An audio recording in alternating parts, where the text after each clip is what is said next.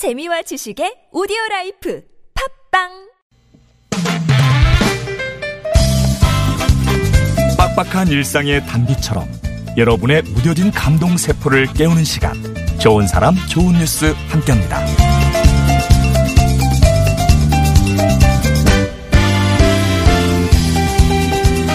우크라이나에서 태어난 닉은 18개월 때 미국으로 입양됐어요.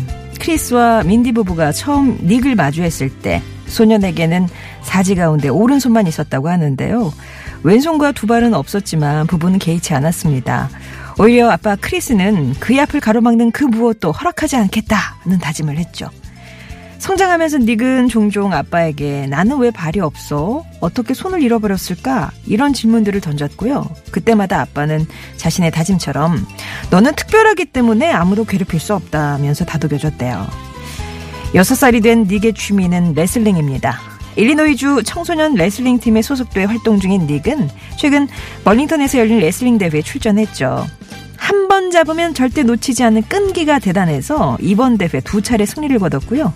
야구, 수영, 주짓수까지 아주 다양한 운동을 즐기고 있습니다. 레슬링을 할 때면 왕이 된 것 같다 말하는 닉의 꿈은 레슬링 선수라고 하는데요. 어쩌면 앞뒤, 아래 위, 뭐 재고 피하고 재하면서 적당히 고르는 건 꿈이 아닐지도 모르겠어요.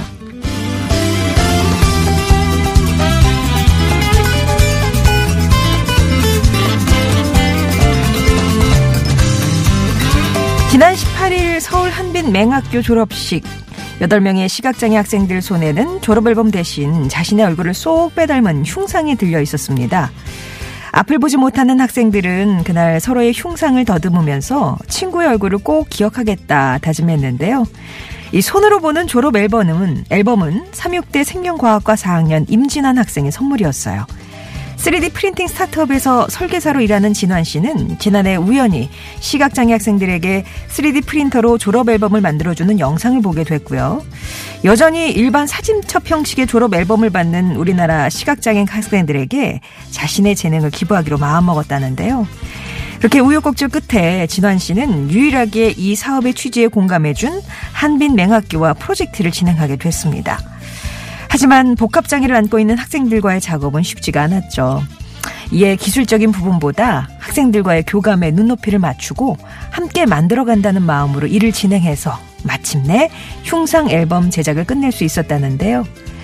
기술은 딱딱하고 차갑지만 그것을 어떻게 활용하느냐에 따라 사람의 마음과 마음을 연결할 수 있다는 걸 배웠다는 임진환 씨. 딱딱하고 차가운 기술이 세상을 따뜻하게 할 수 있는 건 그 중간에 사람의 온정이 존재하기 때문은 아닐까요? 지금까지 좋은 사람, 좋은 뉴스였습니다.